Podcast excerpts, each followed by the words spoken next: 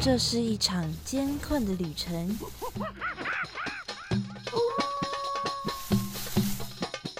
也是一场精彩绝伦的冒险。欢迎进入美好的动物世界，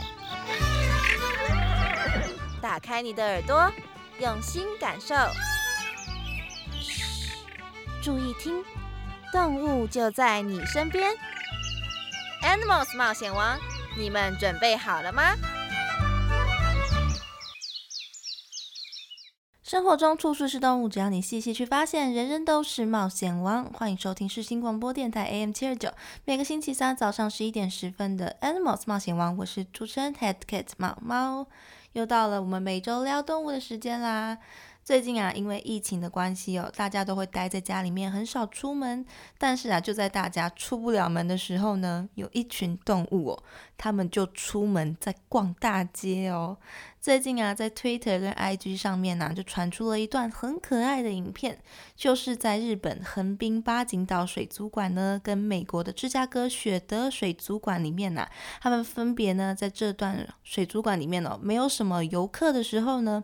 把馆区里的企鹅给放出来，在水族馆里面放风哦，东看看西看看啊，什么都很好奇的样子哦，哦，真的是超级可爱的。而且别的动物看到企鹅的反应也很可爱哦，大家都会互相的好奇，哎，怎么没有看过你啊？你是谁？这样，那这些影片呢，让这段期间哦没有办法出门的大家呢，都得到了非常多的治愈的力量。那企鹅一直以来都是水族馆里面呢高人气的动物，也是南半球最特别的动物之一哦。每一年的四月二十五号啊，都是世界企鹅日。因为在这一天左右的时候，我正是可爱的阿德利企鹅们举家向北迁徙的时候哦。因为四月的时候，南半球要进入冬天了，所以他们要过冬找东西吃。而这个节日的目的啊，就是希望大家可以更加的关注这些可爱的企鹅，他们现在面临的各种问题。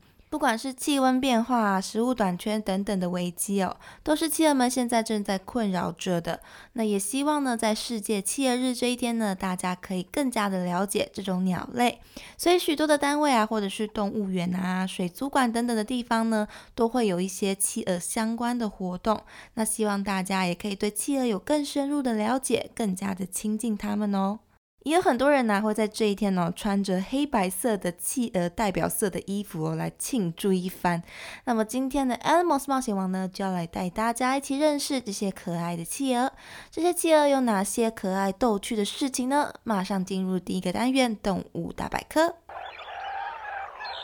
哇，那里有好多动物啊！真的哎，可是我一个都不认识哎。哎，有一只动物朝我们走过来了，该怎么办呢？别担心，看我的法宝！快点告诉我们吧，动物大百科。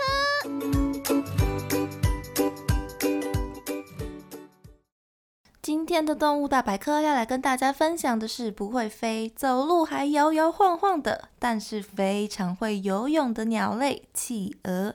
企鹅真的是一种很特别的动物哦，它们能够在这么寒冷的极地里面生存，而且啊，它们的外形也很特别哦。为了要能够适应这些寒冷的气候，它们的身体里面呢都储存了很多的脂肪。每只的企鹅的身体啊 看起来都是肥肥胖胖的，它们短短的脚跟脚上面游泳用的蹼呢，让它们走走路起来哦是摇摇晃晃的，就像鸭子一样。而且企鹅啊，有的时候走路走一走哦，就会看到它们往前一趴。就这么用肚子贴着冰哦，开始滑行。这个可不是企鹅它跌倒哦。企鹅跌倒的话呢，比较会是用背部或者是用侧面来着地。然后呢，他们会在翻滚翻滚一圈之后站起来。但是这个趴在地上啊，用肚子滑行啊，这是他们有意识的活动。这个运动呢，叫做雪橇运动。因为趴在地上的企鹅啊，就像是用雪橇一样在趴着滑行的。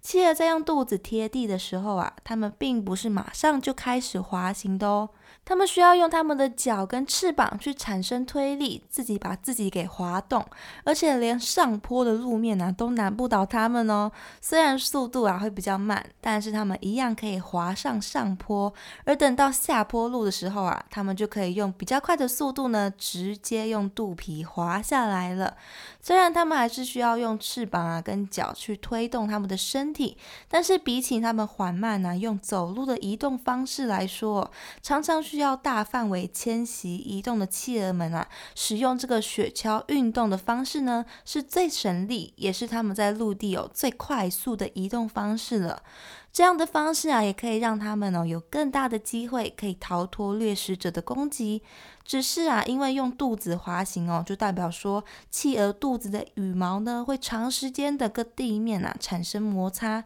这样呢就会造成企鹅的羽毛哦变得破旧破碎。企鹅身上的羽毛啊是企鹅们最重要的外衣，企鹅啊会分泌油脂。企鹅就会用嘴呢，去把油涂抹在它们的羽毛上面，这样啊，这层羽毛呢，不止可以防水，还可以保暖。企鹅羽毛的密度呢是非常紧密的，让企鹅们呢在大雪中啊可以保温，可以维持它们的体温呢。它们的羽毛呢，听说啊，摸起来跟一般的羽毛是差不多的，但是啊，更加滑顺，更鼓溜，然后然后呢会更硬一点。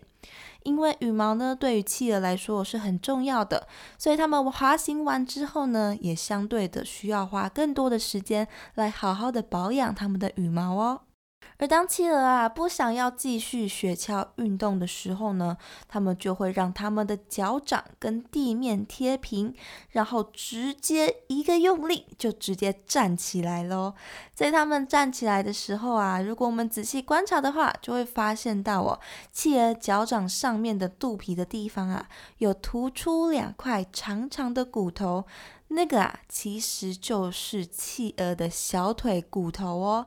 其实企鹅一直以来啊，都是用一个蹲下来的姿势呢，在行走站立的哦。所以企鹅在站起来的时候呢，其实啊，也是用一个双脚是蹲着的感觉哦，在施力把身体给撑起来的哦。所以它们哦，即使呢是肚子趴在地上，整个身体趴在地上哦，还是可以看起来很轻松的就直接站起来哦。也就是说啊。虽然企鹅呢，它们的脚看起来短短的，但是啊，它们有完整的大腿、膝盖跟小腿的构造哦，真的是非常神奇耶！企鹅的构造。企鹅它们呢，还有另外一个很特别的地方。目前呢，世界上有十七种不同的企鹅，但是不管是哪一种企鹅，它们都一定有着浅色的肚子跟深色的背部。也有人呢，把企鹅的装扮呢称为晚礼服，因为它们就像是穿了白衬衫搭配燕尾服一样哦。那这样的配色呢，其实是有用意的哦。因为当企鹅啊跳进水里面捕食的时候，它们是深色的背部朝着天空，深色的深色的部分朝上哦，可以让企鹅的天敌海豹或者是虎鲸们看不到企鹅，因为那块黑色的东西呢，就是深深的海底跟海水呢融融为一体，这样企鹅就可以逃过一劫了。而这样一来啊，企鹅浅色的肚子呢。也就是说，是面朝海底的这个浅色的肚子啊，从海底往上看的话，就会被企鹅的猎物们啊认为是说是海面阳光照射下来的反光，就不会察觉到有企鹅靠近，那企鹅就可以很轻易的接近它们，把它们抓来吃掉啦。所以，企鹅的黑背白肚子的配色啊，事实上是它们很重要的伪装色哦。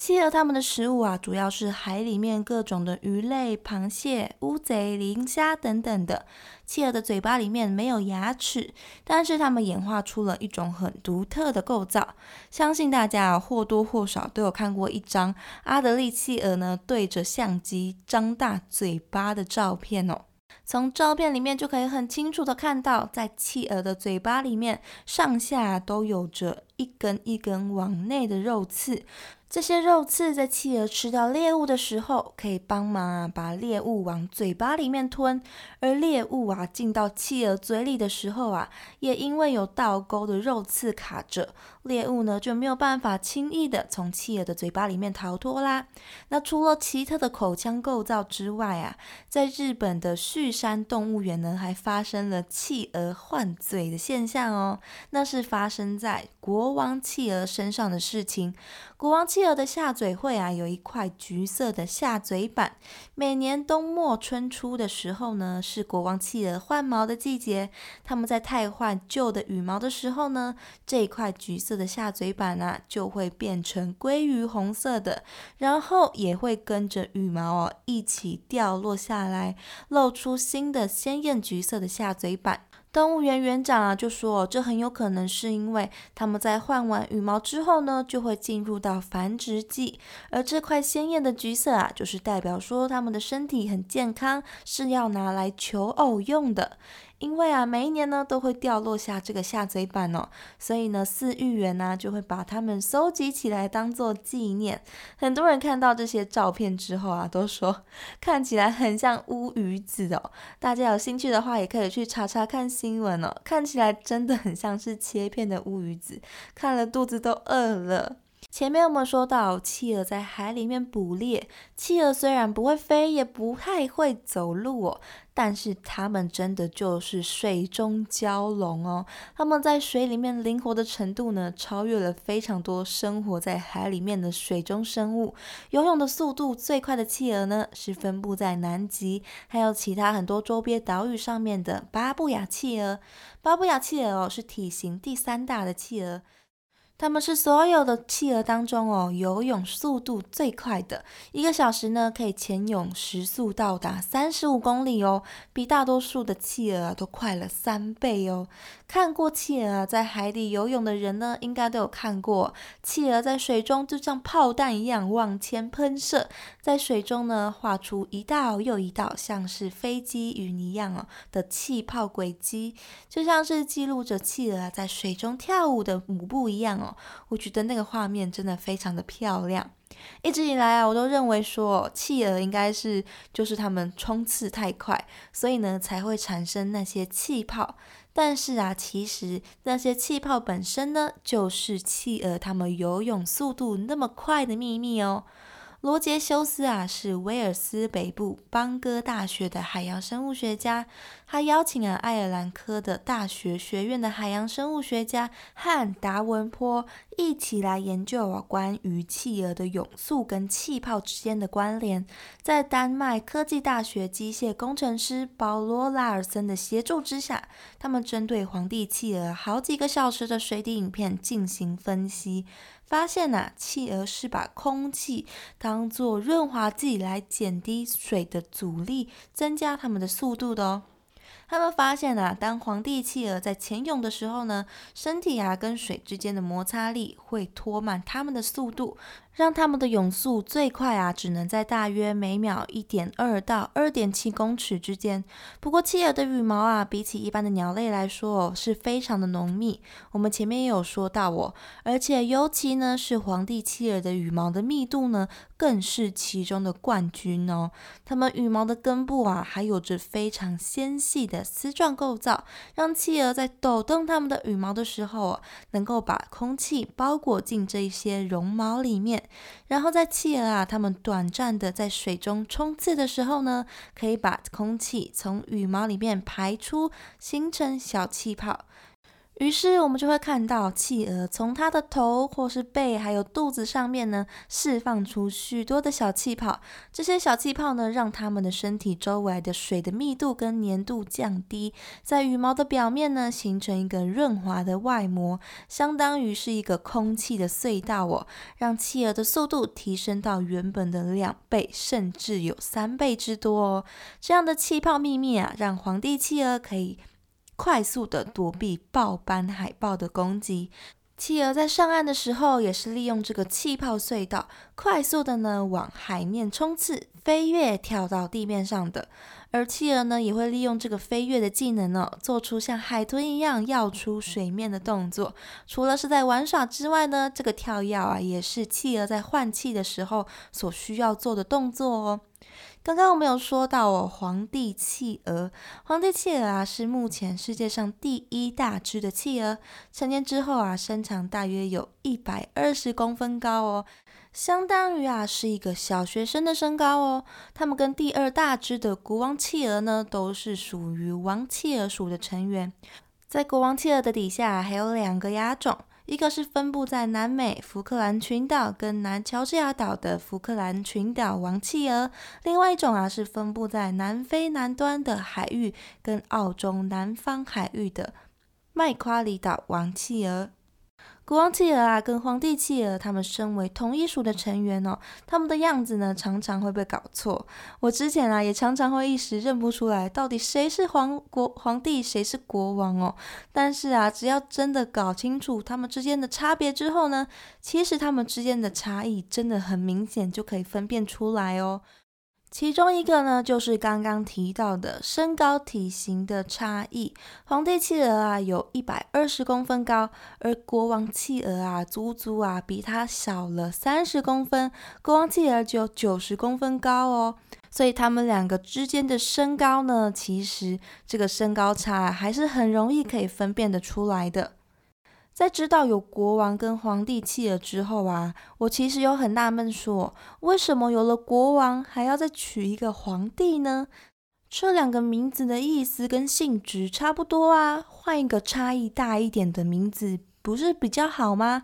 这是因为啊，一开始先发现到的是国王企鹅，因为他住的地方啊纬度比较低一点。以前的人呐，看到这么大只的企鹅，就把它取名叫做国王，因为啊，它就是企鹅家族中哦最大的统治者的感觉哦。但是等到之后呢，人类开始航向啊纬度更高的地区的时候啊，才在南极的地区发现到了比国王企鹅更大只的企鹅。哎呀，这下子就麻。烦啦！既然呢比国王的地位还要再更高，那么就只好请皇帝出动啦。于是啊，更大只的企鹅呢就被取名叫做皇帝企鹅了。皇帝企鹅啊，跟国王企鹅呢，它们都有着白色的肚子，嘴巴呢也都有我们刚刚前面有说到的橘色的下嘴板。但是国王的背部深色的部分呐是比较灰色的，而且啊会像是披风一样哦，延伸到他们肩膀跟脖子的地方，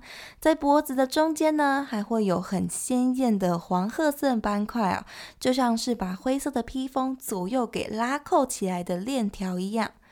而皇帝的颜色呢，则是比较偏黑色。脖子的地方啊，也没有很明显的黄色斑块啊。虽然有些呢会有淡淡的黄色，不过都很不明显。再来，他们脸上的斑块颜色啊是很不一样的哦。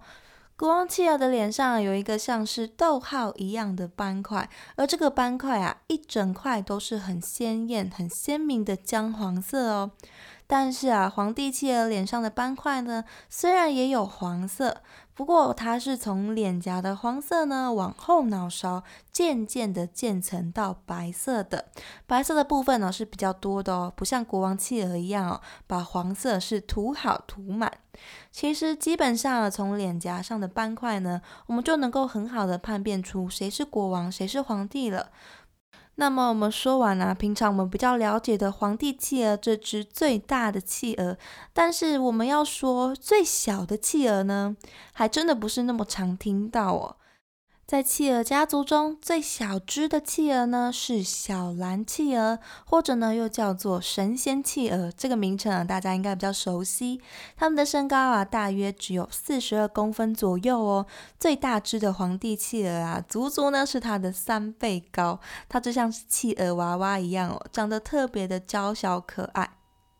小蓝企鹅啊，之所以叫做蓝企鹅，是因为啊，它们的羽毛真的就是蓝色的哦，是一种很特别的藏青蓝色。它们分布在澳洲的南部跟纽西兰地区，分别啊是两个亚种：小蓝企鹅跟澳洲小蓝企鹅。它们会在海中啊捕食一些鱼类或者是小型的海生生物。它们大概啊花了百分之八十的时间哦都在海里面捕食，到了黄昏的时候呢才会从陆地上岸。小蓝企鹅啊，它们在晚上的时候呢会在陆地活动，是属于比较夜行性的动物哦。他们在晚上活动，可以让他们去躲避海豹、海狮或者是海燕等等的掠食者的攻击哦。他们在陆地上的时候啊，是住在洞穴或者是岩石缝底下的。这些洞穴啊，成为它们繁殖育雏的重要的栖地。洞穴可以保护小企鹅不被掠食者发现。有很多的海鸟哦，是会偷吃企鹅的蛋的哦。那么洞穴呢，也可以让它们躲避高温的太阳。说到现在啊，我们对于企鹅的印象呢，好像都是生活在高纬度寒冷的地区。但是啊，企鹅呢，不是全部都是生活在南极冰原上面的哦。像环企鹅属的企鹅们呢，就是分布在比较温带地区的企鹅，有南美洲智利跟秘鲁上面栖息的旱坡的企鹅，还有分布在南美洲阿根廷、智利跟福克兰群岛沿海地区的麦哲伦企鹅，还有分布在非洲西南岸的非洲企鹅、黑脚企鹅，这些呢都是分布在比较温带地区的企鹅哦。